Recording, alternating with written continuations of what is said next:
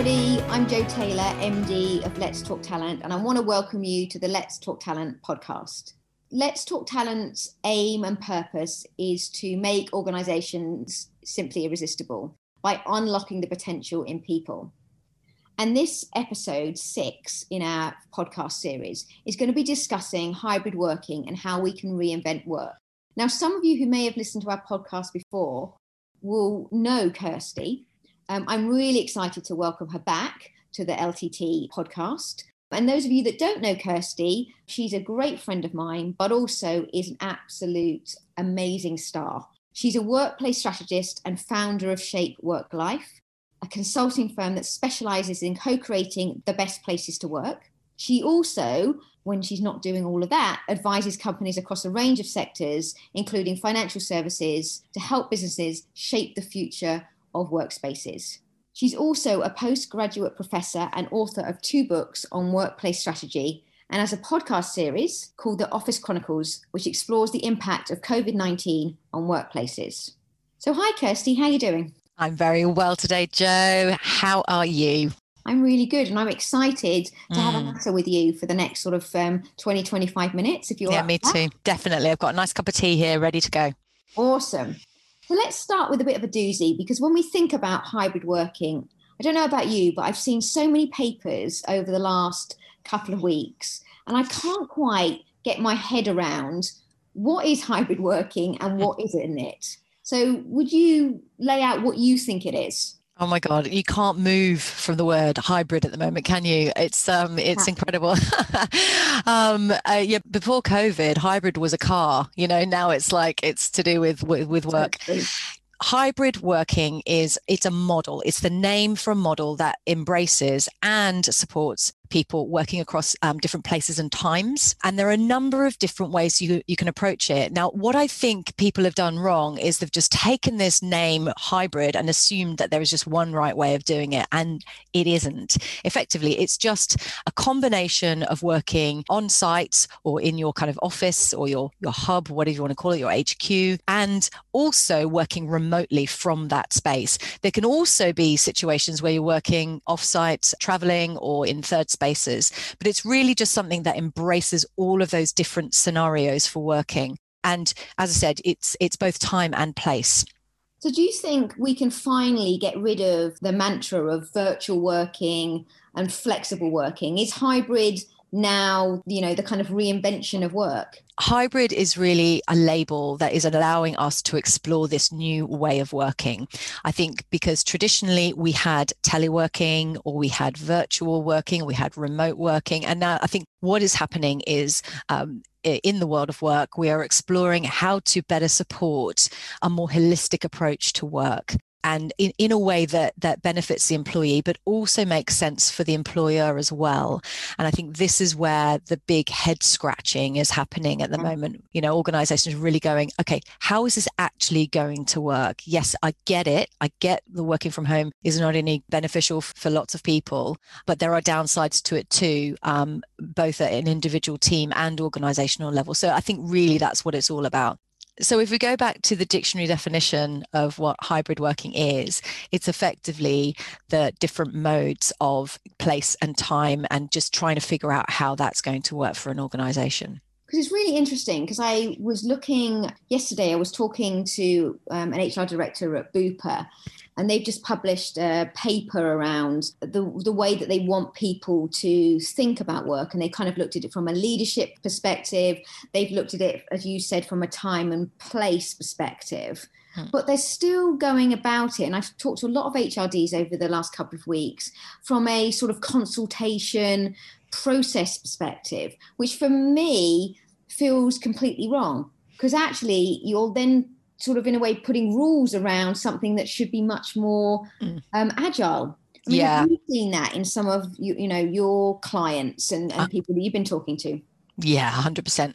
I think the big misnomer that I've seen, the big thing that people are doing that I think is just go, its its tail wagging dog and that is starting from the policies starting from the well how many days exactly are they going to be on site and which days are they going to be on site as opposed to stepping back and saying what is the best way of working? This is an opportunity for us to say how do we work best as an organization now knowing that we have these alternative places and times that we can and a kind of synchronicity that we can be um, using to benefit the performance of, of people and teams so yeah i think i've 100% seen that. And i think yeah the, the real kind of mistakes that i'm seeing organizations make is starting at that policy driven level. Um, and the consultation is fine but that is not going to give you the answers. It's a bit like the henry ford quote which is you know if i asked people what they wanted they would have said a, a faster horse.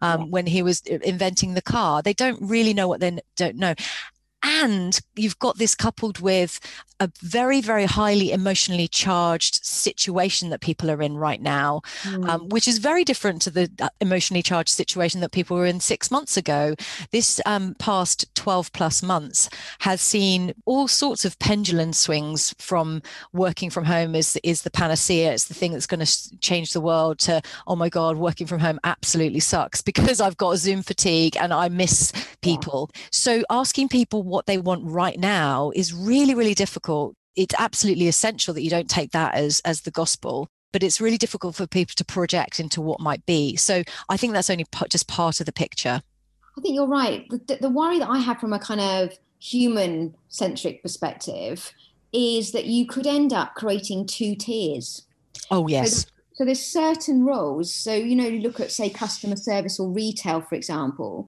where you can't do that from home Mm. And the danger is that you create two tiers of communities. You know, those people that are in, those people that are not. You don't create that, you know, team, that synergy, that collaboration. You kind of have a leadership question, don't you, around how leaders actually manage in that space.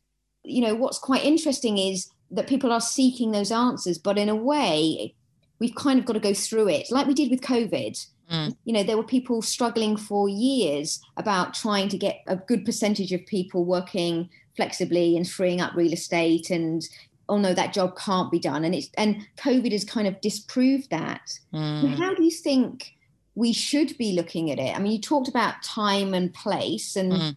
you know there's obviously the social health aspect but how do we stop it becoming two tier and actually just the norm rather than something new all the time yeah, that's really good. And I love the way you said people are asking for, you know, looking for the answer. I feel as if people are looking for, they want this kind of multiple choice answer thing, mm. you know, where they can just pick, tick, just tell me which is the right box to tick. Yeah. And I think that it's the, that mindset that is creating the, the potential for the two tier. Because actually, if you are able to approach the discovery of what's next for your organization, given the experiences that you as an organization and your people have had, yeah. then that's a very, very different approach to tell me what the answer is for hybrid working. Um, because also, what you find is that it's so much more complex. The experience that we have gone through is, is quite complex. We've all gone through a massive, massive work from home experiment, but we've all had different experiences.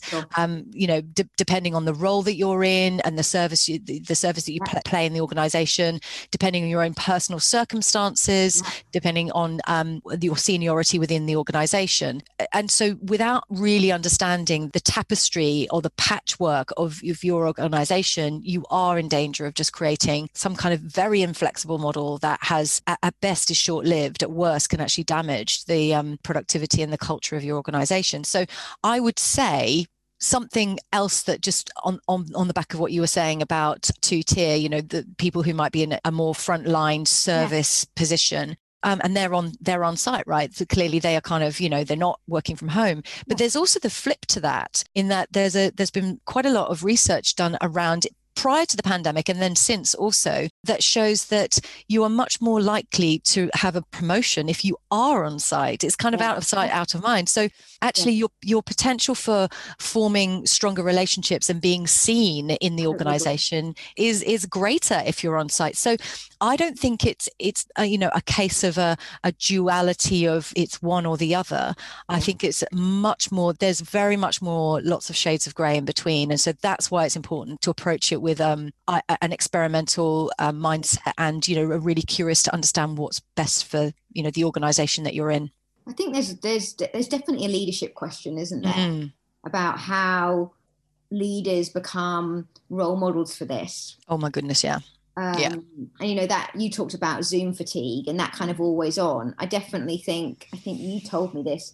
There was the working day has got 45 minutes longer. Mm. Um, there's like you know 10 million or 10 billion. I can't remember the exact number, but who are on Zoom and Teams. Mm. You know, I definitely have found days, even now with clients, where I'll be on meetings from eight in the morning till 6 mm-hmm. um, at night, and and more and more tired than if I was traveling to see a couple of people. Mm, absolutely, because you're not getting any stimulation. You're not getting. You're not moving your body. You're yeah. not. You know, yeah. you are you are experiencing a, a screen for that huge period of time what was that 10 hours or so and you're and you're not moving. Whereas when you are you know when you're going from a meeting room to a meeting room or traveling to to go and and, and meet or do some work then you're experiencing all sorts of different sights and sounds and experiences. You're moving your body. I mean it's just at, at the most basic fundamental human level it's it's really really draining. And i think um, again there's been more,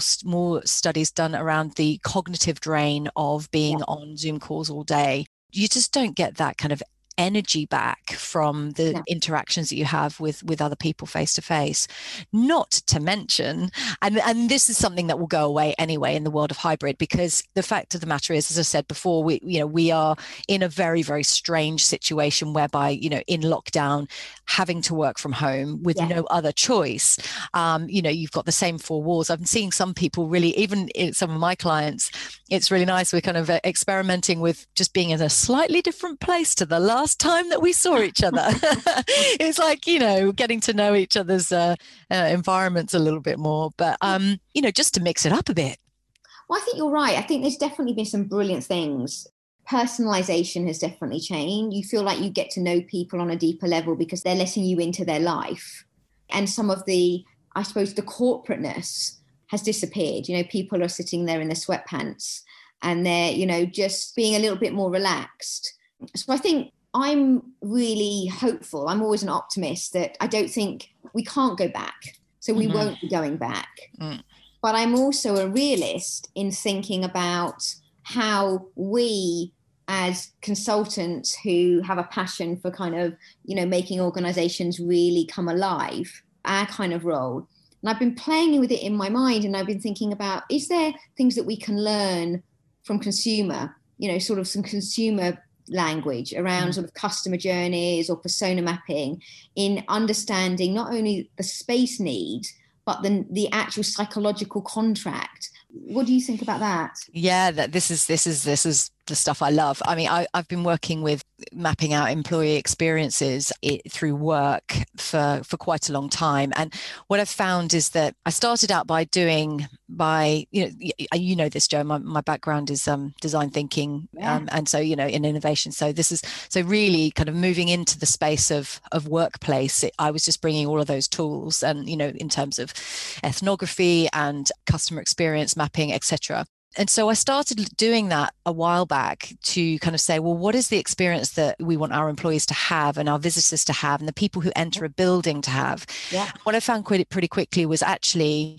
I was much more interested in everything, not just the building, you know, how people work and how they interact, because you've got those other it's not just the um, the physicality it's yeah. the it's the experience it's the cultural experience it's yeah. also the cognitive places where people think better or interact better so there are some fantastic tools that are out there that we can use to really step into the shoes of the people that are delivering the business and find the best ways for them to be able to get their best work done and also to um, interact with each other and i think Uh, that's where I would be starting. If, if you know, if anyone came to me and said, "Well, where do I start?" That's where you start. I don't think you start by going, "How many days do you want to be on site?" I also think you don't start by saying, "Okay, so what tool, what technology do you need? Which which yeah. application do you need? You know, is it Teams or Zoom?" And yeah. you know, because that's just that's tail wagging, right? It's it's the output. You know, I always mm. talk about it. What are your outcomes? Mm. We want to change from an emotional, from a heart perspective. and what do you want the output to be which is the kind of kpis which is you know do we need to invest in zoom or are we going to go with teams or are we going to buy everybody a laptop but if most businesses start from the output because exactly because what is happening is that people are becoming obsessed around performance and output that someone's um, rather mm. thinking about how they're motivating mm. and measuring contribution in a different way um, and that's going to really come to the fore more in um, hybrid working than when you're in the same office or you're in a little meeting room or because it's it's much less tangible but those things are going to be much more important to harness in a hybrid working environment than worrying about whether someone's you know working 9 to 5 or whether it doesn't really matter. That's just an output right? Yeah, yeah, I, I love that, and and it, it, aligns completely with the approach that I've always talked about when it comes to designing space. Because typically what happens is people design the space and then they go oh that looks good. And then they just they kind of put people in it and then hope hope to god that it works you know um, as opposed to I call it upside down or back to front thinking and design because you need to start with the with the human, with the person, and uh, what activities they need to perform, how they need to do it, um, and what the experience they need to have. Then you wrap around the tools and the and the physicality, if you like, the stuff that you can see it's the same philosophy that you're talking about here and that is you know rather than trying to kind of jump to the answer you need to um, understand I, I, think a little bit more you know what it is the experience that people need to have in order to do their best work because then the answers become very very easy. They just they just kind of present themselves. So for example if you know okay so what does the hybrid work environment look like? You know first of all you need to know what your hybrid working model is. Um, how are you doing it? Are you are you an organization that is going to be is going to mandate everybody to be fully on site right. in which case you don't have a hybrid model you just have a little bit of uh, you know flexi time and working fine that's that's fine if that works best for your organization then then great you know or are you going to be right at the other end of the spectrum which is fully remote you know uh, and and I, I would i would wager that most organizations who have started from a place based culture and they've built a place based culture they'll find it much more difficult to go fully remote right. because by virtue of the fact that their ways of um, working, their operating system relies on that kind of physical face to face interaction. If you did want to go fully remote, I think you really have to tear up the the rule book and start from scratch because there are all sorts of mechanisms and procedures and ways of working that you really do have to build in order to kind of make sure that collaboration works. That said you can learn a lot from all remote companies. Um, they've done some great things around kind of building culture remotely so you know work out you know what what that is in principle and why and you know whether it's role based um, you know people are going to be more or less on site or off site due to their role whether it's team based um, and whether and then also layering on top of that is kind of personal preference as well and personal circumstances. You can quite quickly kind of understand how you are going to operate as an organization having mapped out those different roles and personas um, and then and then you can say, right, what where are those different areas, those spaces that people work? You've got the online space, you've got the off-site space, and you've got the on-site space. What are those like? How do people interact in those spaces? What do those experiences need to be in those spaces? And when it comes to the actual on-site space, which is the office or the hub, whatever you want to call it, then what do people come to that for? Why do people come there yeah. and that's when you can say right okay we know for example in many of the clients i'm working with a lot of people are, organ- are realizing that deep thinking head down work gets done at home and yeah. um, a lot of the, the, reasons that people are coming together is for learning for um, a cultural injection for stimulation for energy for yeah. socialization for mentoring all of those you know great things but the spaces and the mechanisms that you need to design in that situation are very different to the traditional office. So that's what uh, super exciting. That people are really, really switching on to the fact that they need to create these really magnetic. I like yeah. to call them magnetic, not mandated. You know, these are places that people are, you know, really drawn towards as opposed to being forced into. So that's what I think is super exciting about the time that we're going through now.